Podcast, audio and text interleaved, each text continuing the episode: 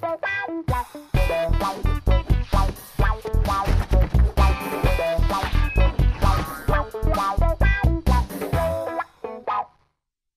willkommen zu einer niegellangen neuen Ausgabe von Almost Daily. Heute mit einem fantastischen Gast. Ihr kennt ihn vom Insert Moin Podcast. Manuel Fritsch ist heute da. Das ist immer so, du hast ein bisschen den Vorklatscher gemacht, oder? Ja, damit genau. Wir auch, damit wir auch höflich sind. Ja, das, war, Ausnahmsweise. das war ein Slow-Clip, weil er mich nicht kennt. So. Also, Nee, das war ein Wer, was, wer, kennt, also wer in der Games-Branche kennt dich denn nicht? Ich freue mich sehr, dass du da bist, denn äh, ich hatte ja auch schon die Ehre, bei dir im Podcast mal dabei zu sein. Und jetzt darfst du auch mal bei uns an den güldenen Tisch Yeah. sitzen. das ist so schön. Der Und wieder, der ist immer so sauber. Du musst dir nie vorstellen, Der war ist, nie anders. Der ist gut gepflegt. Der ist nur für die mich lackiert, Zeit. hoffe ich doch. Ja. Ja, ist schön, ja auch viele, wenn dich viele Leute dann nur über das Akustische herkennen, glaube ich, kann man jetzt endlich auch mal das Gesicht dazu assoziieren. Ist ja bei vielen Leuten, die dann über. Nicht immer ein Vorteil, aber äh, bei Manuel geht's. Ähm, deshalb, aber weil du heute hier bist und natürlich auch aus der Games-Branche kommst, äh, haben wir natürlich gedacht, bietet es sich an, auch mal bei einem Almost Daily wieder ein bisschen über Games zu reden. Machen wir eigentlich selten genug. Ähm, und äh, haben uns überlegt, wir wollen ein bisschen über die Games-Branche, über den Games-Journalismus auch äh, sprechen. Wir können auch ein bisschen über das Thema Podcasts natürlich reden, wenn hier zwei Koryphäen der Game Gaming-Podcast-Szene sitzen. Ähm, und Colin ist auch da. Das ist Quatsch, du bist der Einzige, der hier wirklich als Games-Journalist äh, durchgeht. Ich habe aber einige haben gerade schon so Überdruck Ausatmung gehabt bei der. ja, noch, So nochmals, von, Ga Game Journalist, hat jemand von euch überhaupt Journalismus studiert? Nein. Natürlich nicht. Ich habe Natürlich ich hab ein Volontariat. Bei, Immerhin. bei Giga, ne? Ja. Aber zu einer anderen Zeit als du, mein Freund. Ich habe noch ein bisschen was gelernt als, Ja, als, ja, nee, ist klar. ja, als, als der Job noch richtig als Job behandelt wurde. Ne, ne? damals war das noch, ging das noch über die Rheinische Post. Da gab es so eine richtige Volontärsausbildung mit Schreibkursen und Moderationstraining und so ein Kram. Das haben sie dann irgendwann gemerkt, ehrlich gesagt, kostet das nur Geld und Ja. bringt äh, ansonsten nicht wirklich viel. Und ähm, ja, dann wurde es irgendwann, also ein Volontariat, wie man es kennt, äh, schlecht bezahlt, Ja. wenig gelernt. Das ist genau die Zeit, als dieser, ähm, äh, um vielleicht, ich, ich, um das Thema jetzt mal anzu, aufzunehmen und, und anzugehen, äh, finde ich es nämlich ganz spannend, weil das, was du gerade gesagt hast, ist für mich so aus meiner persönlichen, aus meinem Werdegang schon so ein, ein, ein Zeichen einer bestimmten Zeit oder einer Entwicklung in dieser äh, Games-Journalismus-Szene gewesen. Ähm, als ich angefangen habe, hauptberuflich, das war 2000, da war das durchaus verlagsübergreifend noch üblich, Leute anzustellen als Redakteure. Wenn die einfach eine gewisse Schreibe mitbrachten, irgendwie einigermaßen nett rüberkamen. Also und halt- komplett egal, ob die eine Ausbildung hatten. Genau. quasi, Ja. Und wenn sie einfach befähigt waren. Das war damals im Cybermedia Verlag, wo ich bei der Maniac angefangen habe, der Fall. Das war auch bei anderen Zeitschriften der Fall. Kurz danach aber schon ging es über, dass ähm, Redakteure nicht mehr als volle Redakteure angestellt wurden. Also es gab immer Ausnahmen, aber das war so die Regel, so wie ich sie damals zumindest auch noch mitbekommen habe. Dass Volontariatsstellen ausgeschrieben wurden, soll heißen, dass man schon mal für weniger Geld Ähnliches leisten musste und dann je nach Verlag, wie du es gerade beschrieben hast, oder je nach Unternehmen, waren das dann tolle Ausbildungsmöglichkeiten oder einfach nur billige Arbeitskräfte.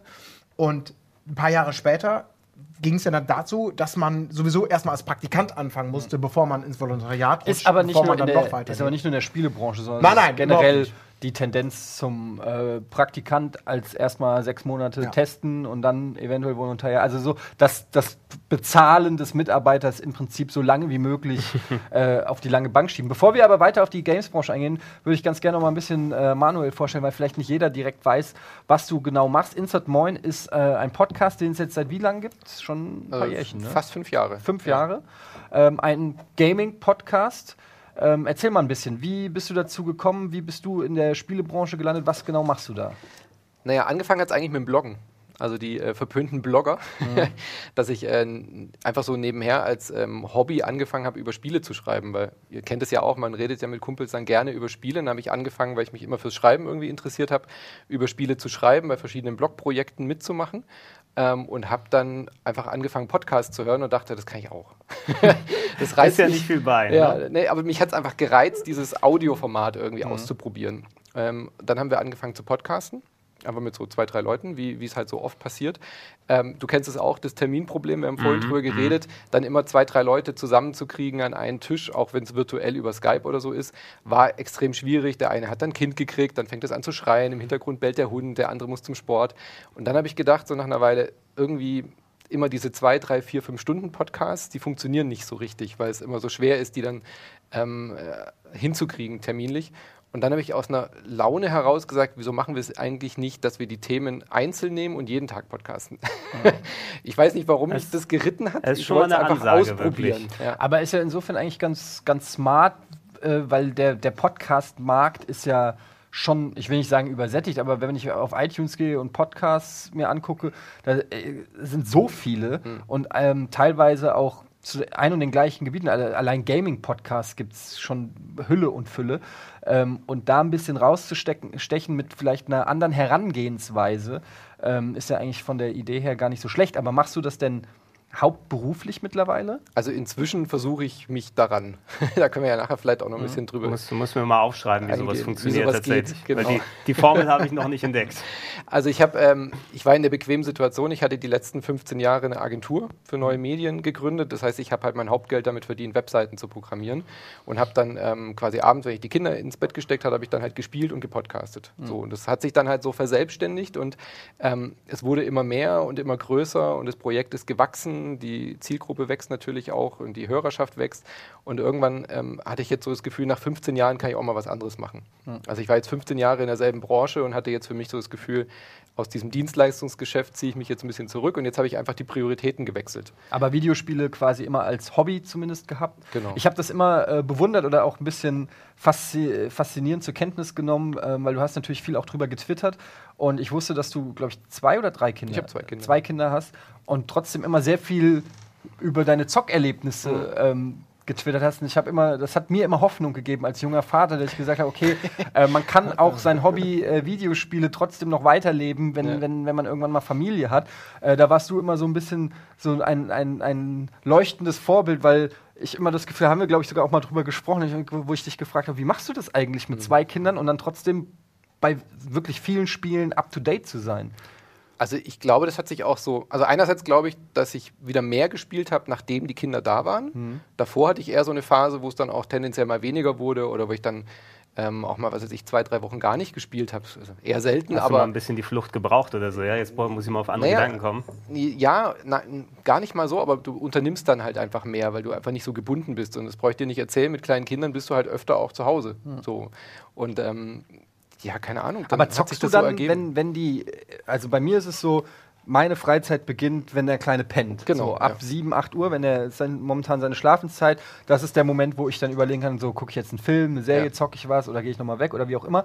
Ähm, aber äh, wie ist es bei dir? Äh, zockst du tatsächlich auch nachmittags, weiß ich nicht, until dawn, wenn es sein kann, dass, dass irgendwie die Nee. Kids reinlaufen oder so? Das Also das habe ich immer ganz arg äh, strikt getrennt. Da haben wir ja auch, ich hatte ja mit, ähm, mit Budi mal einen Podcast gemacht Mhm. über Elternsein und Eltern äh, spielen mit Kindern, ohne Kinder. Wie kommt man überhaupt zum Spielen? War eine sehr schöne Folge auch und ähm, da haben wir das auch ausgiebig besprochen, dass ich habe nie gespielt, wenn die Kinder dabei waren. Mhm. Ähm, und auch mit den Kindern spiele ich jetzt, die sind jetzt 12 und 10 Ja gut, das geht. und ähm, jetzt geht so langsam los. So seit ein, zwei Ach, Jahren erst, ja? äh, habe ich die jetzt so langsam rangeführt. Also keine Ahnung, jetzt gerade so Mario Maker, Splatoon, das sind die Feuer und Flamme. Ähm, Also führst du sie auch schon direkt an die aktuelle. Ich habe ja überlegt, ob Genau, ich ja. meinem Lütten wirklich äh, die Basics beibringe mit, mit Atari Boah, 2600 aber es wird- oder so. Das wird dann echt schwer. Dann bist du der Papa, da so wie früher. Hör dir mal die guten hier Led Zeppelin aus den 70ern an, mein Junge. ja, aber, aber Led Pack- Zeppelin pack ist immer noch Mark geil. Weißt du, also das, das ist halt das Ding. Also ich meine, die Musik, die Musik aus den hört man? 70ern ist immer noch geiler. Ja? Also Ja? weißt du, du, ich kann, du kannst Es immer stimmt, noch einen Rolling, Rolling Stones. 2600. Es stimmt ja auch, aber nicht eben in Ansicht der Kids, ja, weil die sehen nur den alten Papa, der seine Vorlieben dann ein bisschen drauf Es kommt natürlich auch drauf an, was sie sonst noch so mitkriegen. Wenn er nichts kennt, dann flasht ihn vielleicht Pitfall. äh, wenn er natürlich beim Kumpel schon irgendwie Call of Duty gesehen hat und er kommt nach Hause und ich zeige ihm, komm, jetzt zeige ich dir aber mal dieses Pac-Man, dann wird es natürlich irgendwie schwierig. Ne? Also ich habe es mir auch überlegt, wie, wie ich da rangehe und ich habe dann auch erstmal so den alten, äh, den alten Gameboy ausgepackt als erstes und habe den erstmal Tetris und Super Mario Land und so gezeigt.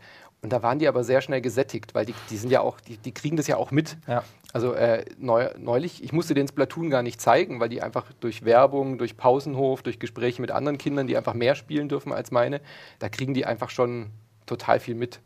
Das heißt, du kannst gar nicht so diese, diese Historie kannst du nicht so nachvollziehen mit den Kindern. Die fordern dann auch irgendwann selber, was sie spielen wollen. Noch Und spätestens mit dem iPad. Also einer der ersten Kontakte bei Ja. vielen Kindern ist halt so iPad. Und ähm, allein so, kennt ihr dieses, wo man ähm, auf dem Flohmarkt, wo man Ja, diese ja, zwei diese Murmeln mit zwei. Holzbrettern, Ja. ja, das, haben, das war eines der ersten Spiele, was sie auf dem iPad gesehen haben. Und das sieht ja grafisch schon besser aus und funktioniert besser als jede, als jedes NES-Spiel aussieht. Und deswegen haben die da ein Gefühl für, was aktuell ist und was, was wirklich alt ist. Also das alte Mario haben sie so ein bisschen gespielt, aber jetzt wollen sie Donkey Kong spielen, das neue. Also du hast auf jeden Fall äh, dein Hobby immer dir bewahrt, hast gezockt, mhm. hast irgendwann dann das Hobby äh, zum Beruf gemacht, kann man so sagen, wie wir fast alle ja im Prinzip. Ähm, äh, jeder auf unterschiedliche Art und Weise. Wir wollten ein bisschen über den Journalismus in Anführungsstrichen in der, in der Branche reden, ähm, weil das Thema, was immer wieder aufkommt, ich sehe das auch auf Facebook, gibt es ja auch so viele Untergruppen, irgendwie Gaming-Industrie und so mhm. weiter, wo viele Leute aus der Branche schreiben und es gibt immer wieder Stress. Und jetzt gab es neulich einen Fall, ich weiß nicht, ob ihr das mitbekommen habt, wo einer von The Delic ähm, einem anderen Schläge angedroht hat, weil der, glaube ich, das Spiel zerrissen hat.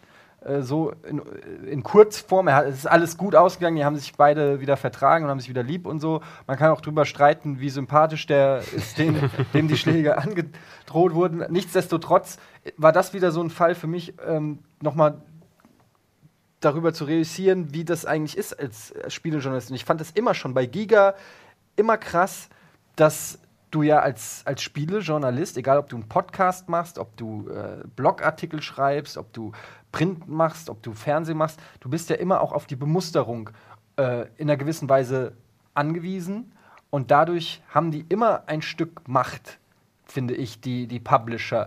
Und ähm, wie, wie, wie ist die Wahrnehmung da bei euch? Was habt ihr für Erfahrungen gemacht? Ist das, sind es mafiöse Strukturen, wo die Leute sagen, na, wenn da nicht die 90er gegeben wird, dann äh, oder wird keine Anzeige mehr geschaltet im Fall vom Print mhm. oder im Fall vom Podcast, wenn euch, wenn ihr euch da zu negativ über ein Spiel äußert, gibt es einfach keine Testmuster mehr oder keine Einladung zu Presseevents? Was sind da eure Erfahrungen? Ja, ich kann mich da eigentlich relativ raushalten raus, weil ich habe da glücklicherweise nicht irgendwie negative Erfahrungen in der Richtung gemacht, weil ich zum Glück nie wirklich richtig für ein Medium gearbeitet habe, wo ich Wertungen abgeben muss.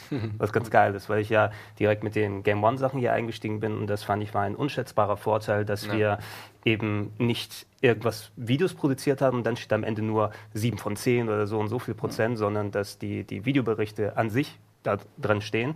Und äh, dadurch ist man auch automatisch immer ein bisschen weniger angreifbar. Es gab ja Situationen, wo mal sich ein Publisher irgendwie pikiert gefühlt hat, dass ihr den oder den Hit mal ein bisschen nicht so positiv besprochen habt. Aber ich hatte persönlich eben nicht dann die Sachen, wo jemand ankommt und sagt, du kriegst jetzt keine Spiele mehr, weil das und das. Oder irgendwas zu, meiner, zu meinen Redaktions, äh, Redaktionsleiterzeiten da zum Glück auch nicht. Vielleicht haben nicht genug Leute auf Red Bull das Format angeschaut, dass sie sich pikiert haben.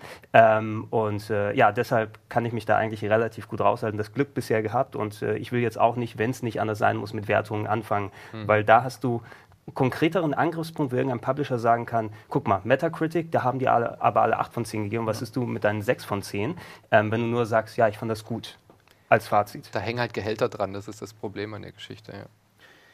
Im, äh, Gehälter im Sinne von, wenn dann kriegt der PR-Mann des Publishers auf den Sack, wenn er auch die, nicht auch die Entwickler. Nee, die ne? Entwickler. Also da, auch die, da gab's, was wenn das Spiel sich nicht verkauft, meinst du? Was war es? Warte mal. Also ich habe neulich gelesen, da ab 80 hätten sie quasi das volle Geld gekriegt, die Entwickler, ab einer 80er Durchschnittswertung und bei 78 ist das Spiel dann bei das, Metacritic gelandet. Das war, das war Fallout New Vegas, glaube ich. Ne? Das, da weiß ich noch. Fallout New Vegas, okay. äh, Obsidian hat es entwickelt und da hieß es eben, wenn sie Metacritic, also diese Durchschnittswertung, wo alle eben dann die relevanten äh, Wertungsmedien gesammelt werden da dieser Median dann berechnet wird, da war waren sie irgendwie ein oder zwei Prozent unter ja. dieser, wo sie nochmal Bonusgeld bekommen. Oder sogar nicht nur Bonusgeld, sondern wichtiges Geld. Also haben sie insgesamt mhm. weniger verdient, weil das Spiel Und dann mussten natürlich auch wieder Leute entlassen werden und so, ja. ja. Aber das Problem gab es ja schon vor Metacritic, oder? Also da kannst du vielleicht was zu sagen. Also ich muss sagen, ich habe immer das große Glück gehabt, in, in beiden Verlägen, in denen ich hauptberuflich gearbeitet habe, dass also vor allem im allerersten Verlag, dass wir ein, mit, mit der Maniac damals ein sehr gutes Standing hatten in der Branche. Also wir reden natürlich jetzt von einer Zeit,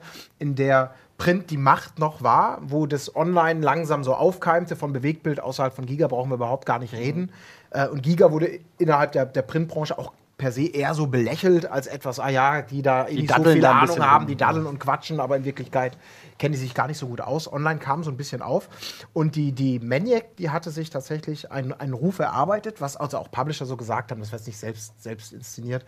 Ähm, als, als eine Art äh, Richtungsweiser für viele andere Zeitschriften teilweise auch. Also immer mit relativ so. kritischer Stimme, genau. Äh, kann man vielleicht auch so sagen, ja. Ähm, die, die sehr viel abseits des Mainstreams gemacht haben oder mehr als viele andere Zeitschriften, die es damals gab, die auch gerne mal unbequeme Wertungen gegeben haben, die äh, immer natürlich auch ein bisschen einen drauf gehalten haben, zu sagen, wir geben niedrigere Wertung aus Prinzip und wenn die 90 da ist, dann hat das noch was, was man debattieren muss, dann muss das in, einer, in ein historisches Wertungskorsett irgendwie so reinpassen, das ist was Besonderes etc. pp. Also in diesem Geiste bin ich quasi auch erzogen worden da, was das Werten angeht, was natürlich auch in gewissem Maße Spaß macht und auch eine gewisse Macht hat.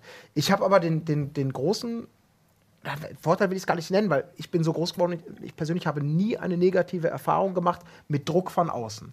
Ich weiß, dass es Situationen gab, das ist jetzt auch, kann man jetzt auch drüber reden, so aus dem Nähkästchen geplaudert. In meinem Fall ein einziges Mal, dass ich ähm, den Test zu Turok äh, Evolution, glaube ich. Das war dieser der Reboot von Turok auf PlayStation 2, Xbox und GameCube ähm, gemacht habe. Da war die PlayStation 2 Version deutlich schlechter. Über die anderen konnte man diskutieren, aber die PlayStation 2 Version war deutlich schlechter.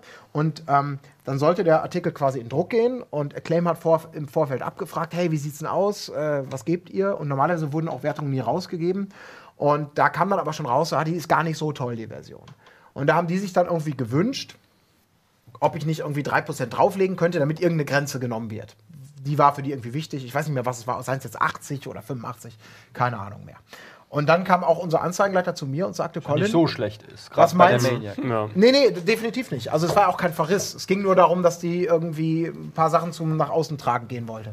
Weil wir reden auch aus in einer Zeit, wo man als Printmedium oftmals noch einen Vorteil hat, einen zeitlichen Vorteil. Ja. Dass du halt wirklich drei Wochen vor allen anderen den Test schon drin hast, als, als Unique Selling Point am Kiosk und die Online-Medien später bedient wurden. Das hat sich heute ja auch alles gedreht oder viel mehr internationalen Marketingplänen angepasst.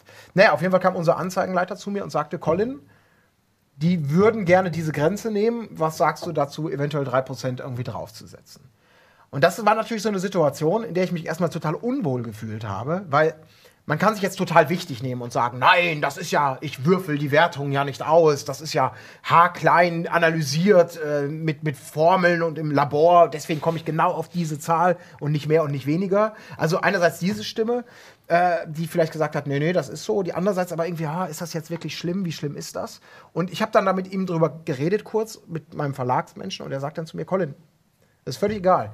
Wenn du das Gefühl hast, die Wertung hat das und das, dann ist das so. Dann lassen wir das einfach. Dann Was sagen, ja, aber ist das nicht schlecht für uns? ja vielleicht cool. sagten die, ja, das ist, ist egal, weil das eine, eine Linie ist, die Aber die seit zehn Jahren oder seit fünf Jahren erfolgreich gefahren haben und sagten, nur so hältst du den Respekt, nur so kriegst du die, die, die ähm, Anerkennung in der Branche, nur so lässt du es gar nicht erst einreißen und so hältst du dich auf einem gewissen stabilen Niveau, was dein Standing angeht. Aber das ist ja so schon nicht sehr, gemacht. sehr cooles, ähm, eine sehr coole Einstellung, sag ich mal, zu der Sache. Aber ist das repräsentativ für die Branche? Ich kann es nicht sagen. Ich kann dir nur danach sagen, da bin ich zu einem anderen Verlag gegangen, der auch oft das offizielle PlayStation-Magazin damals gemacht hat.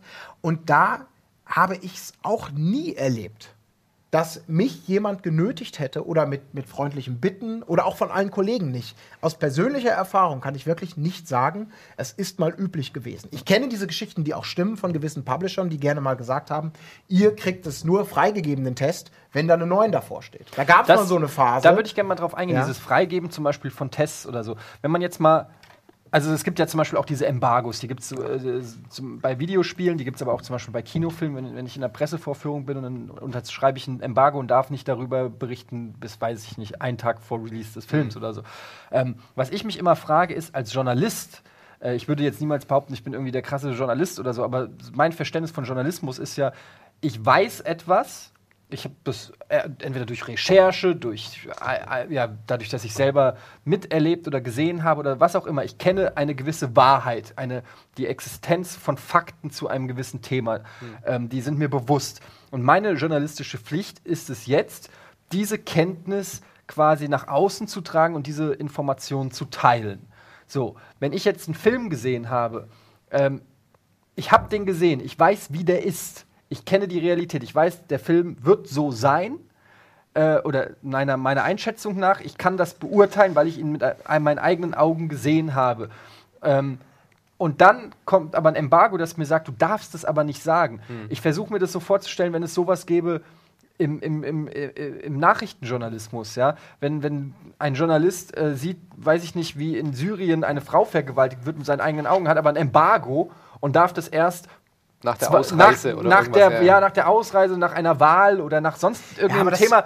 das hängt- Aber das der ist ja, aber das das- ist ja das- Produktjournalismus. Genau. Also das, äh, es ist ja, man muss immer in die Waagschale werfen. Ich stimme dir da völlig überein. Ähm, ich finde auch in gewissen Fällen muss ein Journalist eigentlich ein NDA brechen. Also ein NDA sind die Non-Disclosure Agreement, also die Embargos. Beispiel Batman, die PC-Version neulich. Ja? Mhm. Also die Publisher machen es ja ganz gerne, dass die, die NDAs bis zum Tag des Releases gelten. Einerseits wird immer damit argumentiert, es ist Chancengleichheit, weil bei Print früher gab es ja einfach eine, eine Drucklegung und bis dahin hatte man ja Zeit, sich in Ruhe mit dem Spiel zu beschäftigen. Das hast du heute ja nicht mehr. Heute im Print alles äh, online. Ähm, muss ja alles immer sofort online sein, weil wenn du der Erste bist, wirst du halt als Erster gefunden bei Google und hast dann halt die Werbeeinnahmen. Und das ist, glaube ich, der Knackpunkt. Und deswegen haben NDAs auch für die Journalisten einen Vorteil, dass du einfach sagst, ähm, keine Ahnung, Until Dawn hat bis dahin Embargo und haben alle genug Zeit, das durchzuspielen. Ja? Ist einerseits ein Vorteil, dass du als Online-Magazin gleichzeitig online gehen kannst wie Polygon, wie die großen Magazine. Der Nachteil ist aber wirklich, dass du quasi dir den Mund verbieten lässt, im wahrsten Sinne des Wortes. Ähm, und was machst du, wenn das Spiel scheiße ist? Dann kannst du die Leute ja nicht warnen, weil sie es nicht vorher auschecken können und dann halt einfach blind vorbestellen oder kaufen. Schwierig wirklich wird es. Es gab ja auch ein paar Fälle, ich weiß jetzt nicht, ob das bei dem Batman jetzt noch der Fall war, was da auch der richtig losgegangen ist, wo das Embargo nicht äh, vor dem Release war, sondern das Embargo teilweise ein oder zwei Tage danach war. Ja, das ist der größte Witz Release-Sachen, weil da finde ich es Das kann wirklich doch nicht dann auch mal legal sein in eigentlich nicht. Ja, Also, legal wahrscheinlich nicht, aber das hat einen Druck, der da aufgebaut wird und das überlegst du, ob du es machst. Genau, Mal. ist ein bisschen so, als wenn du die Filmbranche nimmst, wo du dann ähm, auch den Film nicht gezeigt bekommst, überhaupt den gar nicht erst sehen kannst, bevor der rauskommt, wo du ganz genau weißt, das Studio weiß, der wird schlecht reviewt werden. Das Okay, aber das ist was anderes. Dann kannst du halt nicht sehen. Das Studio ist nicht verpflichtet, dir Zugang vor allen anderen zu verschaffen. Aber in dem Moment, wo das Spiel draußen ist, im Prinzip jeder Mensch da draußen ein Urteil ins Internet schreiben kann, eine, also sozusagen eine Rezension. Nur sozusagen die Fachmänner nicht. Ist ja völliger, Das ist ja ab- das ist ja völlig ja, absurd. Ja, aber das gibt es Also- auch nicht mehr. Also Ja, das ist wirklich also- ganz, das war äh, neulich mal mehr Ja, oder weniger, glaube ich, wegen Zeitzonenverschiebung oder so. ziemlich viel auf, die, auf den Deckel bekommen. Also Ja. wenn du in heutigen Zeiten, wo Leute das Spiel dann bei Steam vorab haben oder Preloading, es wurde früher freigeschaltet und auf einmal siehst du,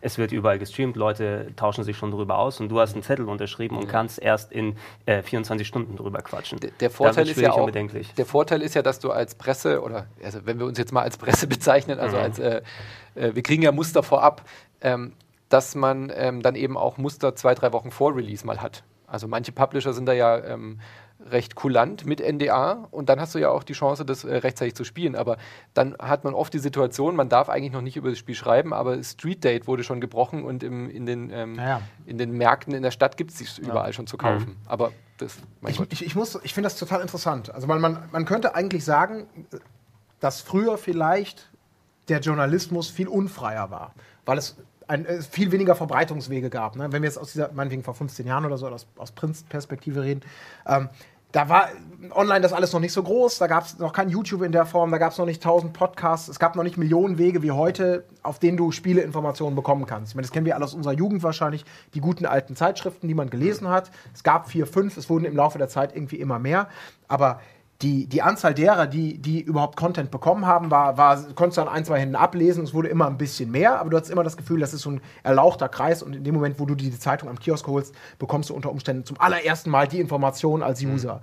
Und da könnte man jetzt ja denken, das, war ist eine totale Macht. Das war übrigens eine geile Zeit, wenn ich das mal Das ganz war kurz, total super. wenn ich das Ja. mal einwerfen darf. Ich äh, habe die Mania ganz kurz, du kannst dann, dann gleich, ich muss da nur mal in Vergangenheit schauen, weil ich weiß noch genau, ich werde es nie vergessen, wie ich zum ersten Mal die erste Ausgabe der Maniac mit dem Mario und dem Sonic, ge- vor- diese geile fast Graffiti-mäßige Zeichnung am Kiosk. Ich bin immer auf dem Weg zur Schule am Kiosk vorbei. Ich habe bis dahin immer die Videogames gelesen, die aber immer schlechter wurde zu dem Zeitpunkt. Und dann, äh, ich war, ich war ein Riesenfan von Martin Gaksch schon immer und Michael Hengst, diesen ganzen alten Powerplay-Leuten. Ich habe die Powerplay angefangen zu lesen, als sie noch eine Beilage bei der Happy Computer war.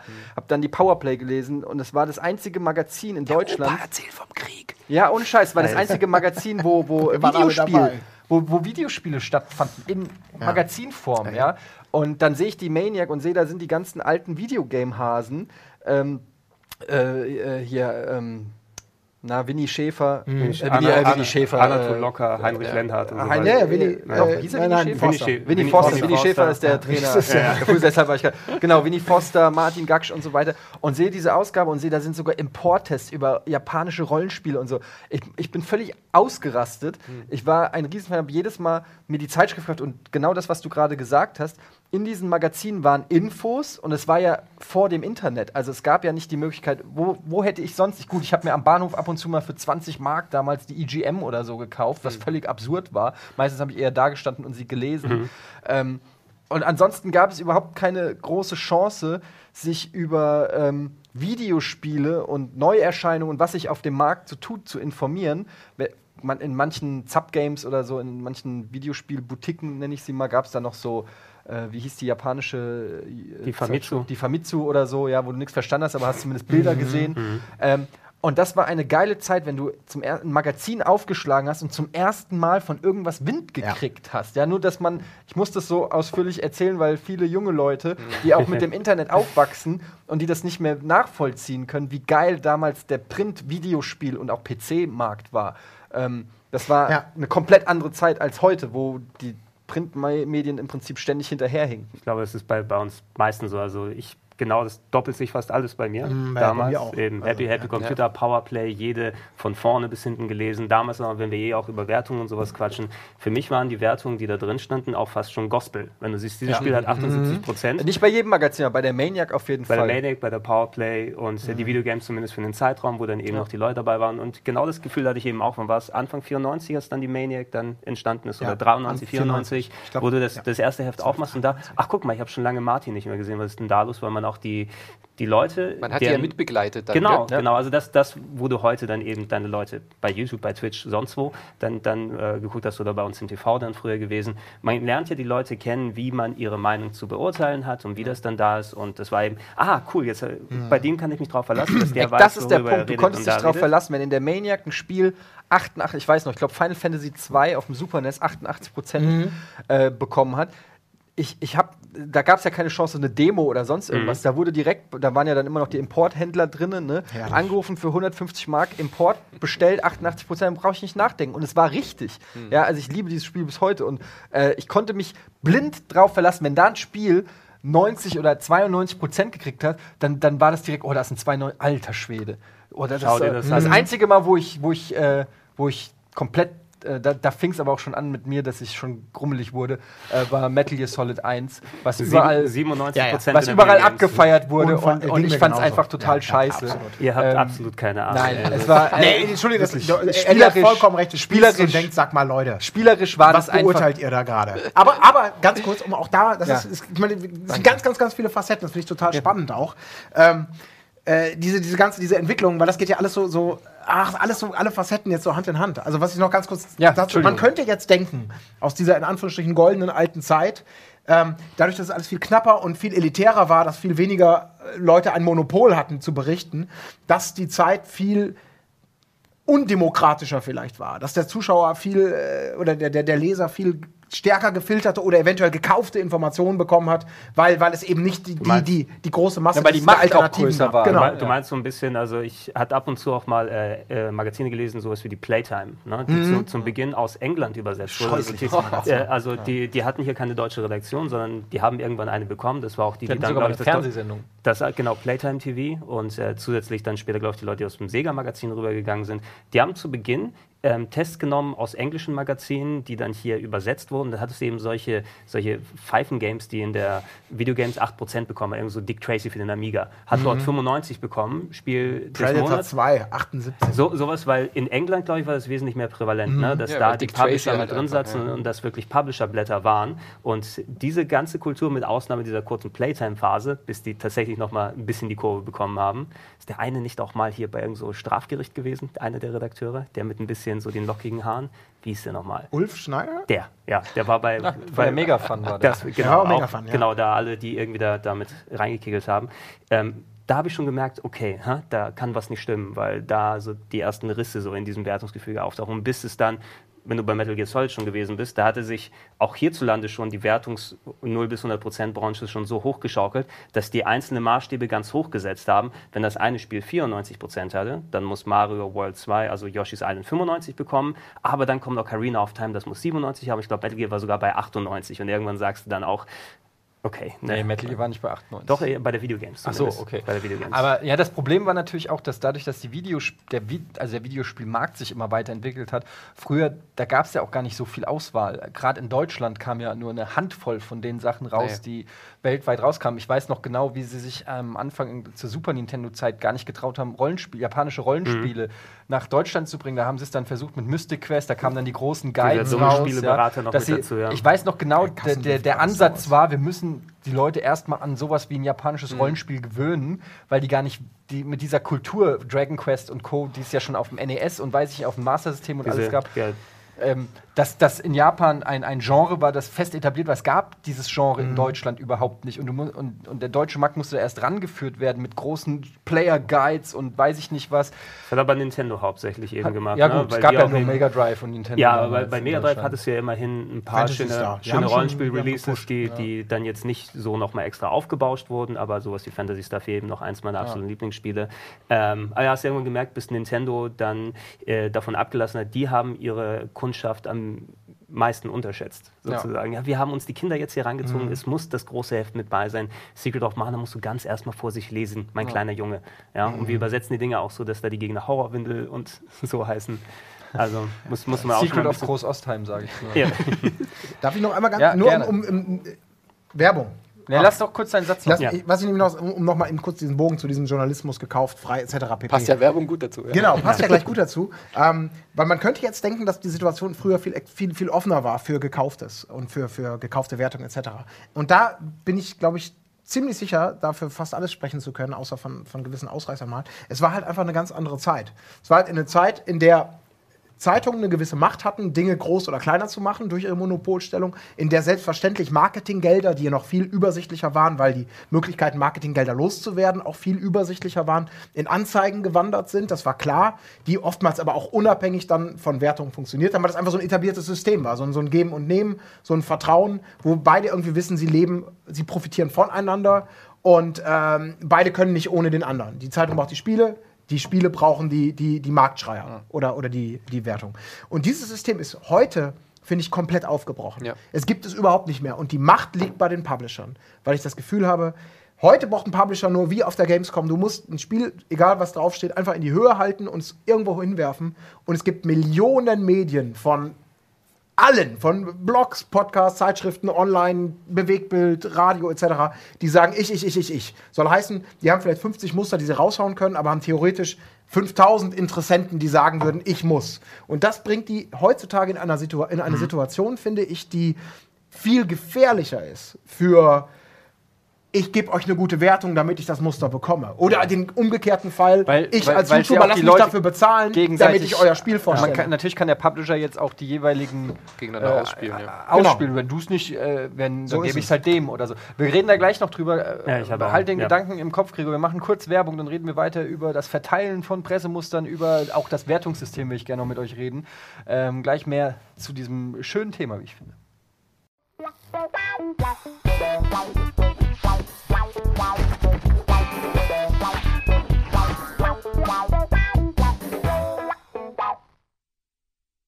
Da sind wir wieder und wir sprechen weiter über die Videospielbranche aus Sicht von äh, ja, Spielejournalisten. Das klingt immer so ein bisschen, man mag das ich, eigentlich von sich selber also kaum ich, sagen. Ich bezeichne mich eigentlich eher, eher, relativ ungern als Journalist, weil das habe ich auch nicht ja. gelernt und nicht mhm. studiert, sondern als ich bin Star der ich, Branche. Äh, das sowieso, nein. Äh, ich würde von mir eher sprechen, so Enthusiast oder so, ja. Also ich, ich bin Videospielfan, ich mag die Sachen und äh, einfach durch meine Erfahrung, glaube ich, kann ich meine Meinung gut zusammenfassen. Und das ist das, was ich seit fast acht, neun Jahren mache, hier die ganze Zeit. Aber ähm, auch wenn ich dann als Journalist fiskal gelte, wenn ich dann bei der, bei der Steuer angebe, das und das, ja, freier Journalist, dies und jenes, alles, würde ich mich arbeitstechnisch aber wirklich nicht als Journalist bezahlen, weil dann mhm. würde ich auch richtig journalistische Arbeit machen naja, wollen. aber das ist das ja die Frage. nicht so ganz ins Spiel. Aber da würde ich dann mal das Licht nicht unter den Scheffel stellen, weil, ähm, also erstens mal behaupte ich mal, dass ist jetzt eine weite Diskussion, aber dass auch weiß ich, Politjournalismus oder so, dass da nicht jeder hm. so super journalistisch vorgeht, wie man sich das vielleicht immer vorstellt. Und zum anderen ähm, bist du trotzdem jemand, du äh, du recherchierst zu einem Thema, du äh, setzt dich mit einem Thema auseinander, du hast ein enormes Fachwissen zu, zum Thema. Das heißt, du kannst Vergleiche herstellen, du kannst Kontexte herstellen ähm, und kannst dieses Wissen dann zu einer fundierten Meinung zu einem Thema äh, weitergeben. Das ist für mich schon eine Form von Journalismus. Klar, Journalismus, da denkt man im, in erster Linie immer irgendwie mit der schussfesten äh, Weste am Gazastreifen oder so. Ja, aber denk doch mal an Sportjournalisten, die nennen sich ja. auch Journalisten. Ja, Sportjournalismus, der die hat. Die müssen auch, auch mal drüber nachdenken. Also, ja, also, aber wir, ja, ne? wir haben das im Podcast so geregelt. Ich, ich bin auch kein Journalist, weil ich es nicht gelernt habe, aber ich bezeichne mein Format als journalistisches Format. Weil die Inhalte, die wir, die wir machen mit dem Podcast und wie wir uns mit dem Thema Spiele und Spielekultur auseinandersetzen, ist ein journalistischer Ansatz. Und ähm, da einhergehen, finde ich, ist wichtig. Also wir haben uns, äh, meine zwei Co-Moderatoren, der Daniel und der Micha äh, und ich, wir haben uns hingesetzt und haben uns quasi so eine Art Leitbild gemacht dass wir eben uns nicht als reine Entertainer oder sowas äh, bezeichnen, wie das halt gerne die YouTuber machen und damit sich so wegducken vor der Verantwortung, journalistisch mhm sauber zu arbeiten. Siehst du das so? Also, ja. dass, dass die YouTuber ähm, von vornherein sagen, im Prinzip, ich habe gar, gar nicht den Anspruch, journalistisch ja. tätig zu sein, sondern ich äh, habe hier das Spiel und möchte ein bisschen Spaß damit genau. haben. Also ich möchte nicht pauschalisieren, aber ähm, ich habe sehr viele erlebt, getroffen, gehört, ähm, die sich so kennzeichnen oder die dann halt einfach sagen, wir sehen uns nicht als Journalisten, also müssen wir auch nicht klar kennzeichnen, wenn wir Schleichwerbung machen. Mhm. Äh, das ist aber völliger Humbug. Also in dem Moment, wo du halt ein öffentliches Format machst und dich mit, mit einem Spiel auseinandersetzt, bist du halt auch in der Verantwortung. Ähm, das ja, dann das auch klar zu kennzeichnen. also auf, auf, den Punkt wollte ich auch nochmal speziell eingehen, genau das, was du da nochmal vor der Pause erwähnt hast, Colin. Ähm, wenn, du kannst heutzutage fast schon sagen, im, im öffentlichen Land, also nicht die Leute, die hier klassisch wie wir über Spiele berichtet haben, ob es im Kontext eines Heftes, einer Sendung oder hier über Twitch sind, äh, und auch nicht die, die YouTube-Fraktion, die dann eben aus der komplett Enthusiasmus ist, die eigentlich nicht damit per se Geld verdient, sondern ich mache mal ein Video hier drüber und so weiter im öffentlichen Ansehen, dass es ein bisschen so hingewandelt ist, auf einmal die äh, Journalismus, der ist korrupt, weil der hängt direkt an den Publishern dran und die werden da erzwungen. Und deshalb gucke ich mir lieber meinen Lieblings-YouTuber an, weil ich ganz genau weiß, das, ist, ist, jemand so wie, das ja. ist jemand so wie ich und äh, dem mhm. kann ich mhm. vertrauen. Der schreit ja genauso wie ich, wenn er dann die äh, äh gruseligen Szenen im Spiel sieht. Aber wenn ich dann jetzt äh, hören muss, dass, dass manche großen YouTuber für eine Videopräsentation dann, packst du mein Spiel bei denen? Sagen? Ja, 20.000 Euro hier, ja. bitte sehr. Wer hat ja? denn diese Macht? Oh. Oh ja. Ja. 20.000 Euro? Die ganz, ganz großen. Der eine das ganz ist aber, aber, aber so funktioniert es ja auch seitens der Publisher. Ich bekomme ja bestimmte Dinge auch mit, gerade in diesem YouTube-Segment, dass man natürlich klar gesagt bekommt, wir machen Event mit Vorabberichterstattung für interessierte Kanäle. Ja, alles klar, wen soll ich schicken? Alle Kanäle ab Größe X sind potenziell interessant. Hm. Okay. Dann gut, aber das kannst du dem Publisher ja nicht vorwerfen. Das ist ja nein, nein, aber es ist wieder vollkommen offen gesiebt und gesagt, so, und was will der damit machen? Äh, ja, der macht das, der macht das, oh, dann hätte ich gerne den. Zack. Und dann wird er eingeladen. Dann kommt vielleicht von der anderen Seite die Frage: Moment, wenn ich jetzt schon mit meiner Größe das und das mache, genau wie Gregor sagt, dann muss aber noch ein bisschen was von abfallen. Irgendwie darüber hinausgehend. Und das ganze Problem bei dieser ganzen Geschichte, da bin ich dann wieder nämlich auch voll bei dir. Es ist alles einfach Entertainment. Es ist alles einfach, ich bin kein Journalist, ich muss mich auf nichts einschießen oder so, sondern es ist so eine gewisse Lockerflockigkeit aus der Hüfte hinaus, Authentizität wird da suggeriert. Und auf der anderen Seite natürlich, sobald die Abrechnung kommt oder wenn es ums Geld geht, dann ist man ganz schnell weg von der laissez-faire, auch kommst du heute nicht, kommst du morgen nicht Mentalität, sondern am Ende des Tages geht es ums Geld. Das ist auch nicht, es soll auch nicht so heißen, jetzt so über einen Kampf scheren alles. Nein, so nee, von wir aus, ja, wir wollen uns verteidigen als Leute, die das von per se von vorher gemacht haben, um damit auch wirklich Geld zu verdienen und damit ihren Lebensunterhalt bestreiten. Aber es ist einfach, weil da, ich glaube, für einen Publisher ist da eine wesentlich größere Angriffsfläche, dass man Leute auch stärker beeinflussen kann. Ne? Selbst wenn du, ich habe dann auch enthusiastische YouTuber erlebt, die dann bei einem Event dabei sind, die einfach großäugig rumgelaufen sind und äh, ganz genau wissen, oh, die haben, die Publisher laden die ein, weil die eine große Reichweite haben und die einfach so, wie würde das auf Englisch sagen, so ein Fluff-Piece draus machen. Guck mal, das neue Spiel da und toll, dass ich hier dabei war. Hey, super geil, mhm. guck mal, und da läuft noch Batman im Hintergrund. Und äh, dass das vielleicht in der Außenwirkung wesentlich mehr dem Publishern hilft, dass sie solche Leute eher präferieren, als jemanden, der dann hinkommt und dann konkret klassisch über ein Spiel schreibt, also, ein Video macht. Auf jeden Fall. Ich meine, aber das ist ja auch logisch, die Reichweiten, die manche YouTuber erreichen, sind natürlich so verlockend, auch für den Publisher. Ich kann selber aus eigener Erfahrung, ich mache jetzt seit 15 Jahren Games-Fernsehen, wenn du so willst. Und ähm, erst jetzt jüngst bei der Gamescom, ich sag jetzt aus Net Nettigkeit sage ich nicht, welcher Publisher das war, aber wo wir hatten einen Termin Ich war dabei. Ja. und wir waren da und dann kommt LeFloid rein und dann wurde ich einfach mal äh, Stehen gelassen. kommt, nee, nicht stehen gelassen, sondern wirklich gebeten, so nach dem Motto, naja, jetzt habt ihr aber ja auch schon eine Partie gemacht. Ähm, wollt ihr nicht noch ein paar Schnittchen essen und mal Platz hier machen? So ungefähr. Ja? Ähm, von jemandem, den ich wirklich seit 15 Jahren auch kenne, den, den Unangenehm. Kollegen, ja. Ähm, und da, das war wirklich wie so, ja, Zeiten sind vorbei, da kommen die. Da kommen die Neuen, Ja, ne? ich habe das aber auch null persönlich genommen, Ja. irgendwie so. äh, Im Gegenteil, Als, ich mein- als PR-Mensch ist es ja auch der ich kann, ja, es ist, Ist es ja ist deren Job und es ist einfach so, dass LeFloid da irgendwie seine zwei, drei Millionen Abonnenten hat, zehnmal so viel wie irgendwie Rocket Beans TV, ähm, dass der irgendwie Bock drauf hat, dass der da reinkommt und dann nicht sagt, ja, warte mal, den kenne ich aber seit 15 Jahren, der ist seit 15 Jahren äh, am Start und äh, der darf jetzt hier erstmal, wäre wünschenswert, aber da bin ich halt auch nicht naiv genug, um, um nicht zu wissen, wie das, wie das Business Nee. läuft. Und das ist ja auch naheliegend. Also ich meine, ein Let's Player spielt ja in der Regel, wenn wir mal die Let's Player nehmen, ja, in der Regel spielen die Leute ja Spiele, die ihnen Spaß machen. Ja.